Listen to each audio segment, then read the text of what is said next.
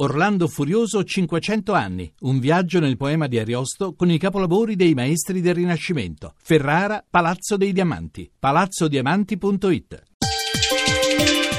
Chiave di lettura Buonasera da Alessandra Rauti, chiave di lettura vi propone Turno di notte, lo strano caso del Fate bene sorelle, editore Fazzi. Lo scritto Giovanna Zucca che già ci ha conquistato con Assassino all'Ikea. L'autrice torna al giallo umoristica, la caricatura della provincia, siamo a Padova con i suoi fatti e misfatti. Ci allietano di nuovo il commissario Loperfido e l'assistente Luana Esposito.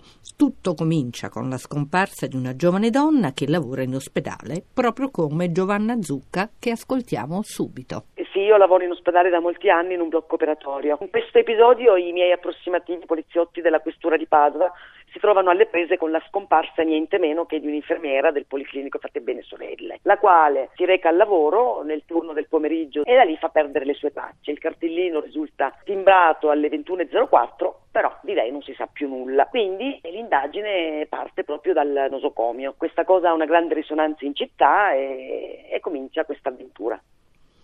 Tra i personaggi spicca il microcane Diablo e un primatore. Perché hai dato la parola in quattro zampe? Primo, perché sono convinta fermamente che tra un cane e il suo padrone intercorra una sorta di metacomunicazione particolare. Sento molto eh, amici che hanno dei cani, mi dicono che si capiscono, che hanno un sistema comunicativo alternativo. Io di questo sono molto convinta. Il secondo motivo è che mi piaceva eh, mettere in luce il punto di vista canino. Di solito noi leggiamo di avventure scritte dagli umani che riguardano gli animali. Mi piaceva in questo caso che il punto di vista fosse spostato. Cosa penserebbe un nostro canino, per esempio come Diablo, che è convinto di essere essere un cane poliziotto, un cane coraggioso? Quale sarebbe il pensiero di Diablo rispetto alle vicende degli umani che lo circondano? E secondo me ci sarebbe da ridere, ci sarebbe da divertirsi. Giovanna Zucca, ti sei fatta conoscere e amare dal pubblico, è il tuo secondo romanzo con gli stessi protagonisti, c'è speranza di un sequel? Questi personaggi mi hanno preso, mi sono molto divertita sia con Assassino all'Ikea e con uh, questo turno di notte e penso che se mi diverto io necessariamente si devono divertire anche i lettori. Le avventure poi amorose di Loperfido e Luana mi hanno presa. Luana l'ho descritta come una mia figliolina, io non ho figli, ma se avessi una figlia avrebbe l'età di Luana e mi sarebbe piaciuto che fosse così. Queste schermaglie amorose, i pettegolezzi di questura davanti alle macchinette del caffè, che poi non sono altro che pettegolezzi di qualunque ambiente di lavoro davanti alla canonica macchinetta del caffè che è un l'agorà di qualunque ambiente di lavoro. Quindi descrivere queste vicende del quotidiano di ognuno di noi in chiave umoristica mi ha solleticato e forse sì, potrei anche pensare a un terzo episodio. È tutto, scrivete a chiave di lettura chiocciolarai.it. A risentirci giovedì.